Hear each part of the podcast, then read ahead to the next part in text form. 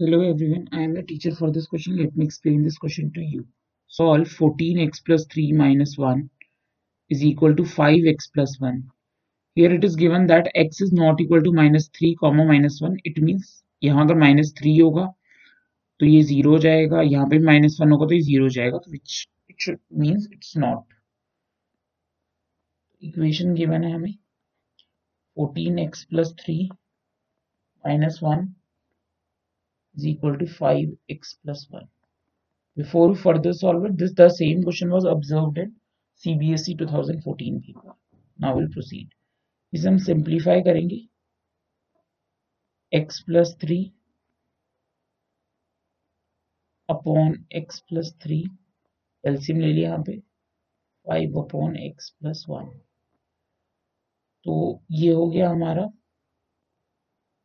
Eleven minus x और ये x plus one यहाँ आएगा मल्टीप्लाई हो जाएगा cross multiplication and five x plus three इसे फर्दर हम सॉल्व करेंगे।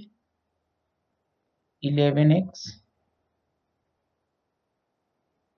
minus x square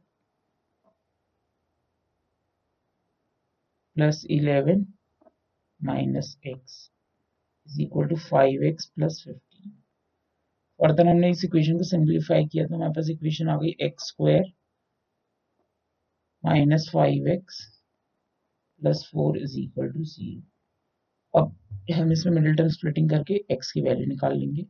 X square minus x minus four x plus four is equal to zero यहाँ से एक्स कॉमन ले लिया तो x माइनस वन यहाँ से माइनस फोर कॉमन ले लिया x minus one equal to zero means x minus 4 equal to 0 or x minus 1 is equal to 0 which implies x is equal to 4 and x is equal to 1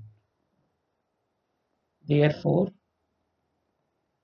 x is equal to 4 or x is equal to 1 that's it. I hope you all have understood this question